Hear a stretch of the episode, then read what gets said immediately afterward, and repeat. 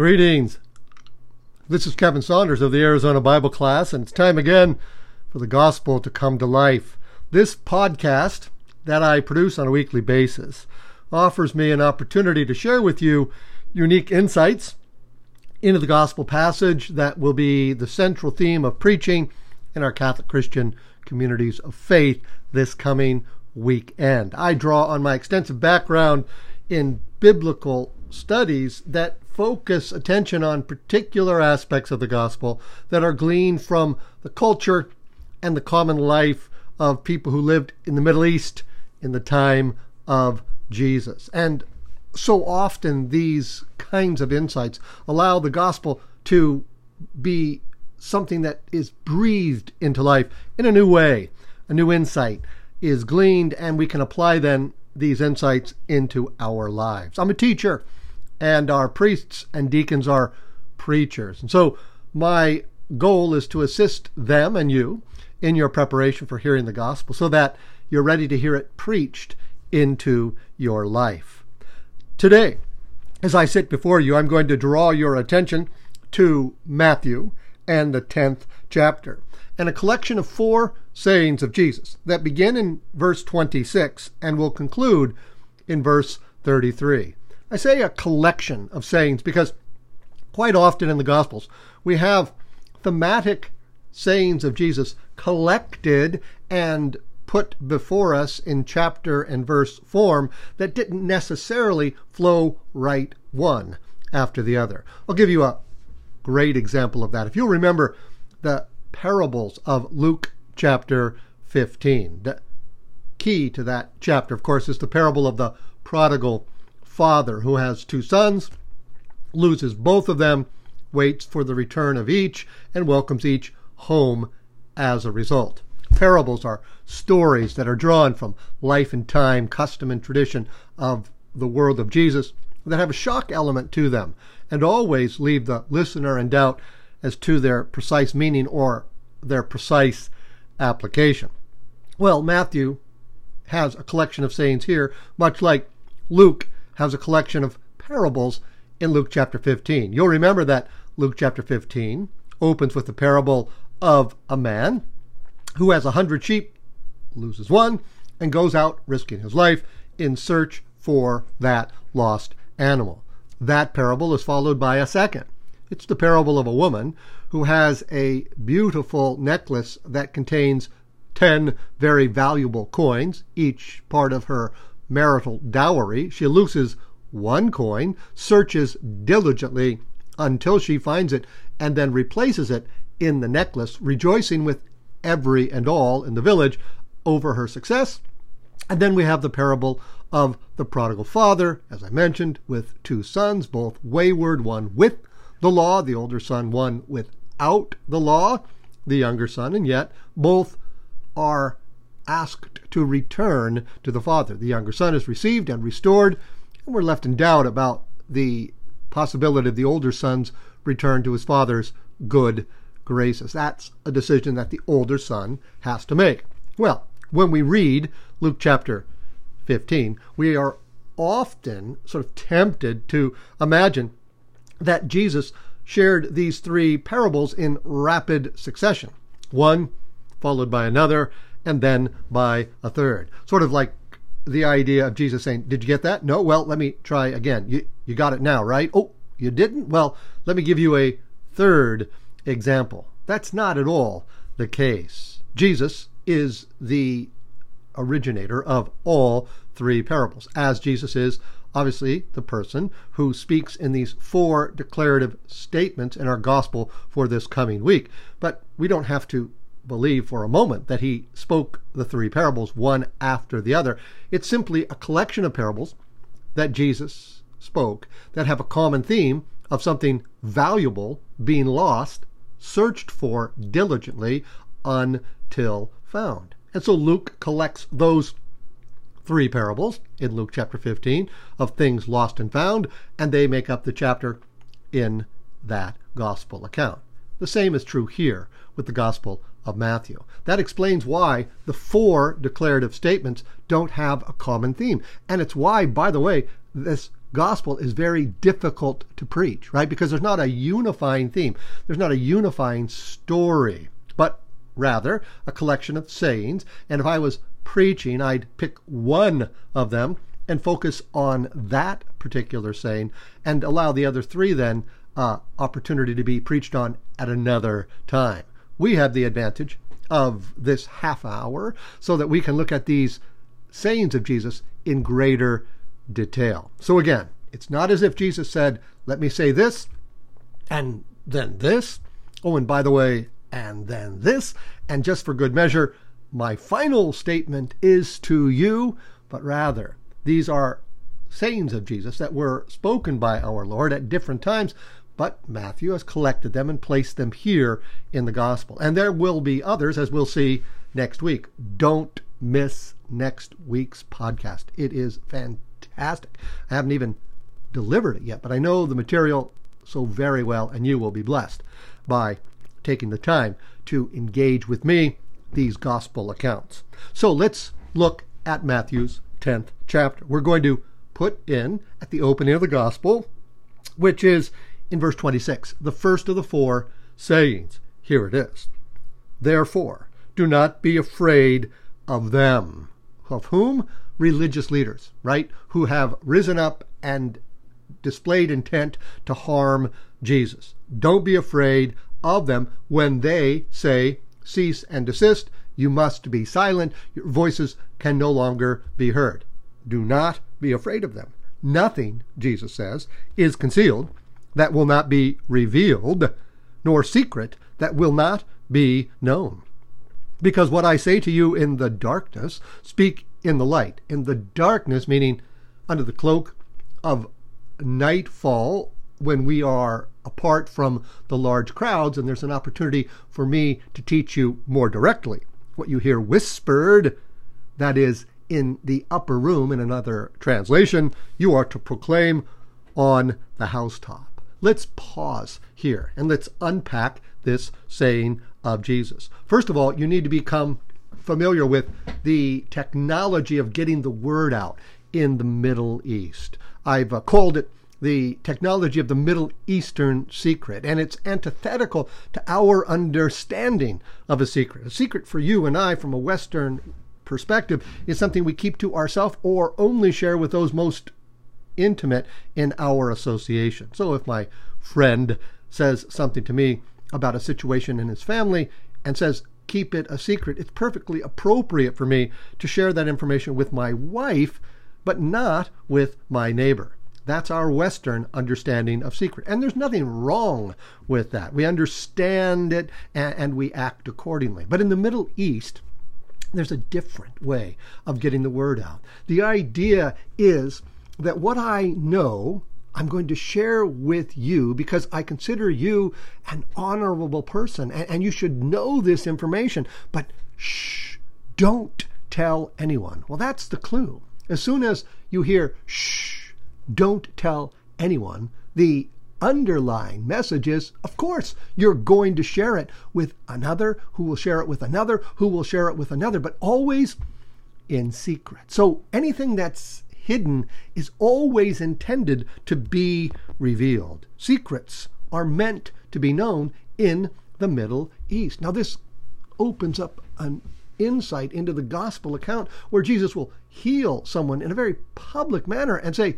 don't tell anyone. And they go out and they begin to proclaim what Jesus has done for them. It's assumed that that's what Jesus wants them to do. It's not our culture, it's the culture of the Middle East. So again, in verse 27, what I say to you in the darkness, Really? Because you're afraid of the light? No, remember Nicodemus in John chapter 3 comes to Jesus at night, not because he's a coward, right? He's given an audience with Jesus at night because Jesus isn't surrounded by hundreds, if not thousands of people, as he would have been on a daily basis when he taught in the public area of the Temple Mount. And there'd be no possibility of having an engaged conversation during the daylight hours, but at night, you can come, granted opportunity to do so, and engage Jesus as we saw in John chapter 3 in the story of Nicodemus one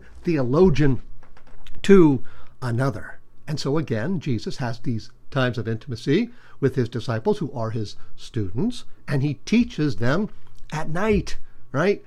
Before they go to bed, after their evening meal, so that that's where they learn about the kingdom of God. And you then are going to speak what you hear in the darkness in the light. That's the whole point. Get the word out.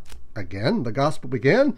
Do not be afraid of them, those religious leaders who would want to silence Jesus and those who follow him. What you hear whispered, proclaim on the housetops. Whispered. Well, think about teaching at night in a home a home which facilitates sleeping arrangements for an entire family the elders, the grandparents, the parents, the children, the grandchildren. Again, you can't speak with raised voices necessarily in that kind of setting, so you would whisper in the upper rooms, right? When you're gathered around with low tones, but the message that Jesus is presenting them, the teaching about the kingdom of God, is meant the next day, with the sun's rising, to be proclaimed from the housetops. All right, that's the first of our four sayings, right? Collected here, not necessarily spoken one after another. Now, what would be then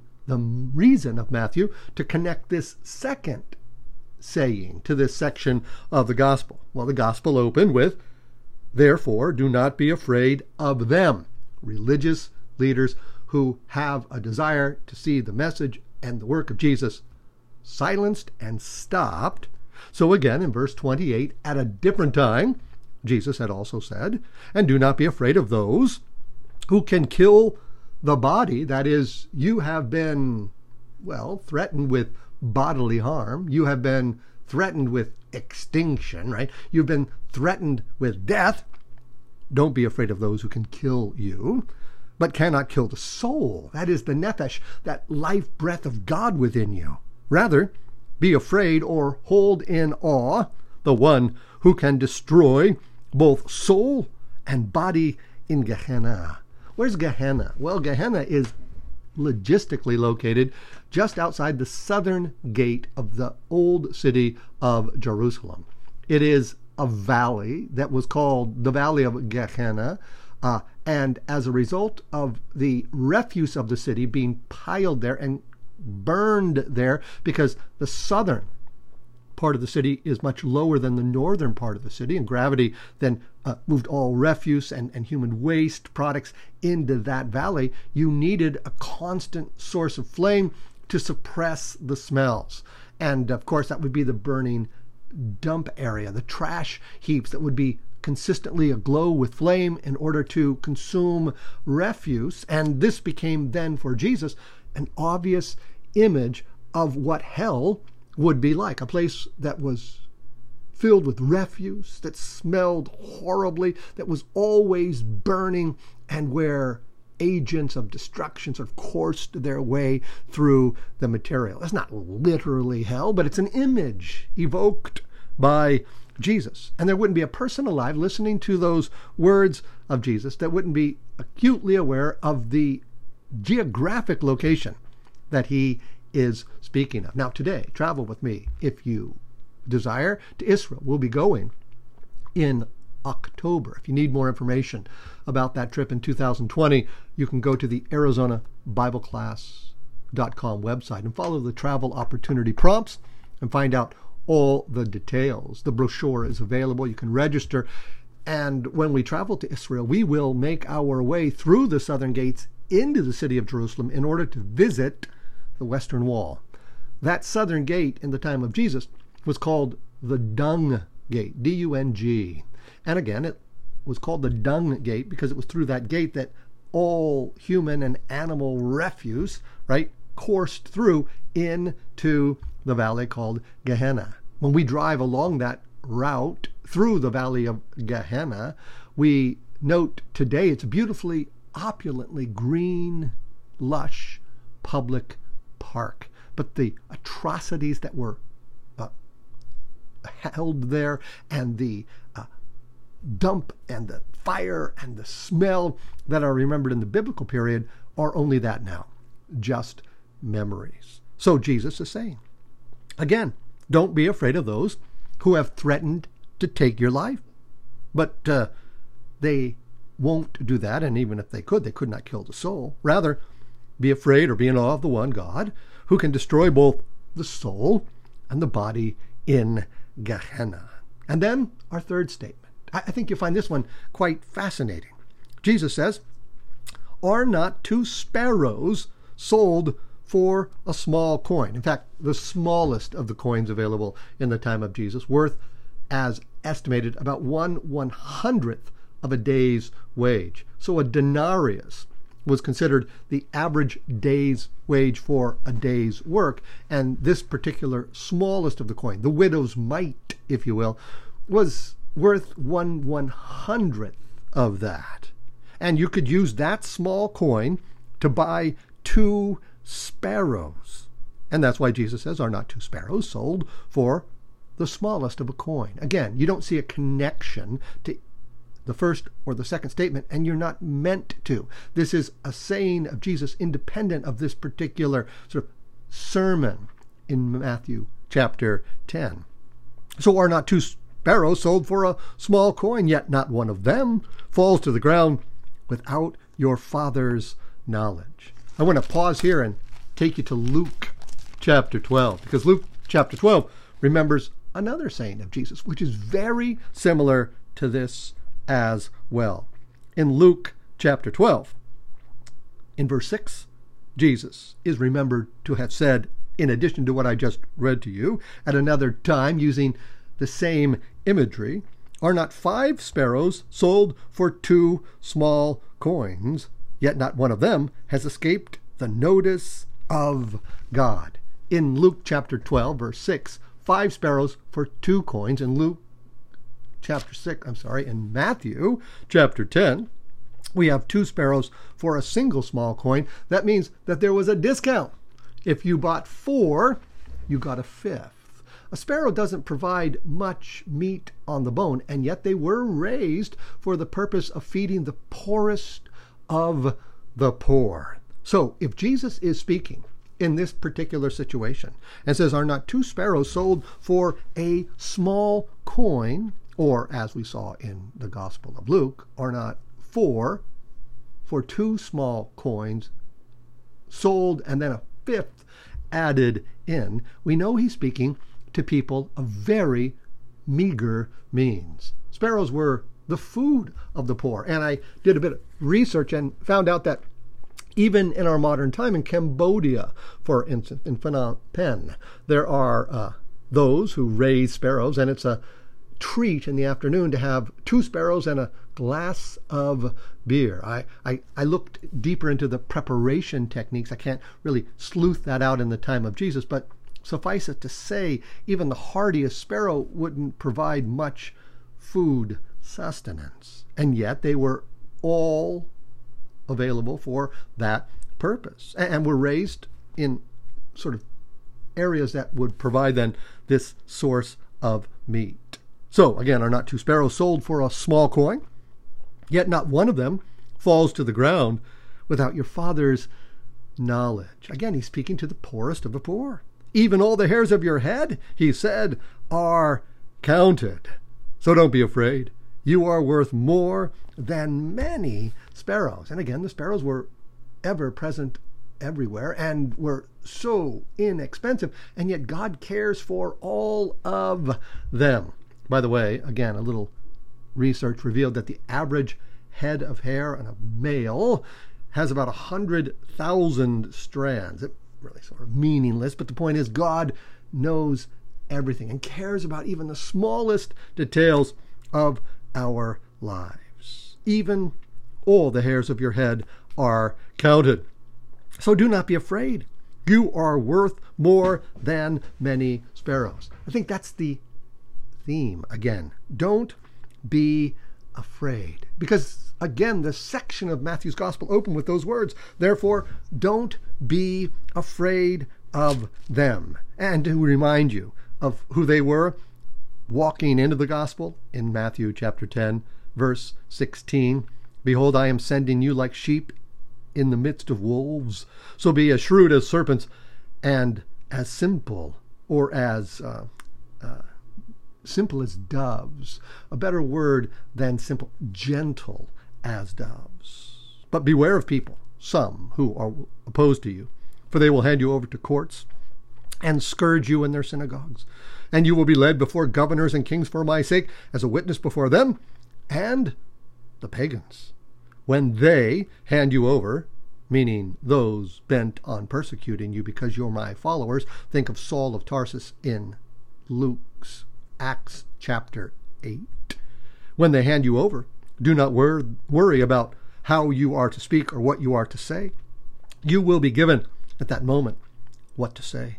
For it will not be you who is speaking, but the Spirit of your Father speaking through you. You see, there'll come a time when brother will hand over brother to death, which cannot be imagined in the Middle Eastern world of the biblical narrative. And the father will hand over his child, and children will rise up against parents and have them put to death. There is no more far reaching possibility than that statement. That can't happen in the Middle East. And yet Jesus says it will. There'll be division. You'll more about that next week because of me. And you will be, in verse 22, hated by all. Hated. You will be detached from everyone. they they'll detach themselves from you. Hate means to detach by all because of my name. But whoever endures to the end will be saved. But when they persecute you in one town, don't stay around, flee to another. Amen, I say to you. You will not finish the towns of Israel before the Son of Man is revealed, before he comes. And he comes as promised when the temple is destroyed in 70 AD. That's when the Son of Man is revealed, a predictive prophecy of Jesus in Matthew chapter 24 that will take place within 40 years of his uttering the words that one, one stone will be left upon another. That will be the end, the end of, we'll call it biblical Judaism or temple centric Judaism comes in 70 AD with the destruction of that temple. Jesus goes on to say, No disciples above his teacher, no slave above his master. It's going to happen to me, and so you can expect it will happen to you. It is enough for the disciple that he becomes like his teacher, for the slave that he becomes like his master. And if they've called the master of the house, and this has happened just before Jesus teaches the gospel for this coming week, Beelzebul, how much more will he call those of his household? Beelzebul is the lord of the flies, and they claim that Jesus is casting out demons by the power of demons. So these predictions of Jesus about persecution and persecutorial energies at the hands of religious leaders are well attested.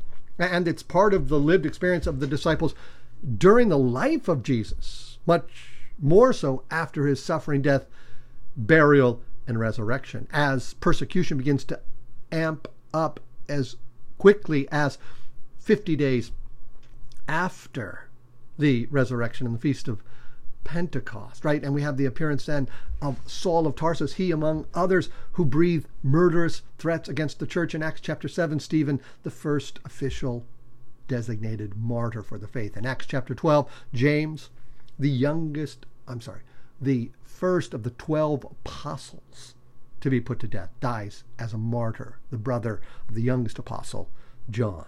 So again, coming back to our gospel, chapter 10, verse 31 Do not be afraid.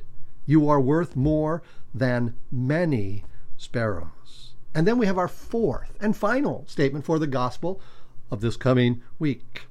Everyone who acknowledges me before others, I will acknowledge before my heavenly Father. If you stand and proclaim your loyalty to me, then I will stand and proclaim you before my Father.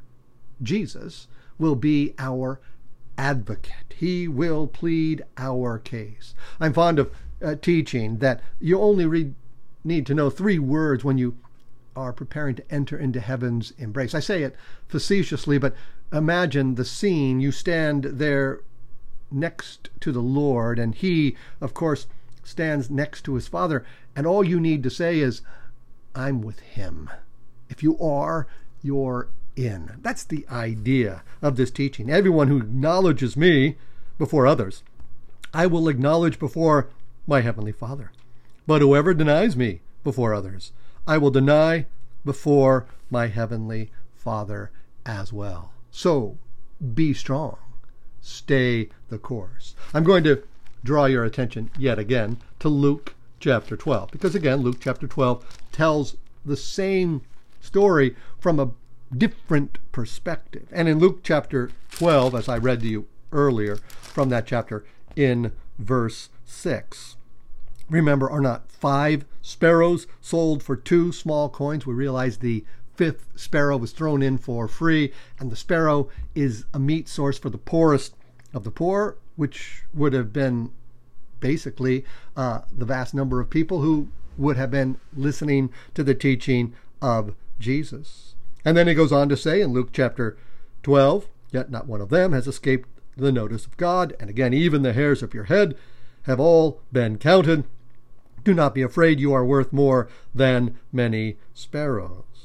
And then he says, I tell you, everyone who acknowledges me before others, the Son of Man will acknowledge before the angels of God. Jesus speaks self referentially as the Son of Man. The Son of Man is a messianic title. And the reason I focus on that is because it's so important to embrace this understanding. Many biblical scholars, and well intentioned all, have often wondered if Jesus knew of his divinity. You'll hear this or you'll read this uh, in regard to some theological musings about this issue. Uh, Jesus of history versus the Christ of faith. That the Jesus of history was a man blessed by God with great gift, talent, and ability, and the Christ of faith was the creation of the early church. And the reason that some misguided biblical scholars come to this conclusion, and I think uh, with good intent, is that they don't see clearly where Jesus states with a categorical certainty that he believes himself to be the Messiah. Okay, granted, John the Baptist will say, well, there's the Lamb of God who will take away the sin of the world in John chapter 1. And we, we, we know that they relate to Jesus as a great miracle worker and healing, but they don't see clearly where Jesus claims divine status. We see that in that 12th chapter of the Gospel of Luke, when Jesus, as he does in many other places in the Synoptic Gospel, refers to himself as the Son of Man. We, we've been to this passage before in Daniel chapter 7. It's unbelievably important to control this teaching. In Daniel chapter 7, Daniel, a series of visions, has yet another.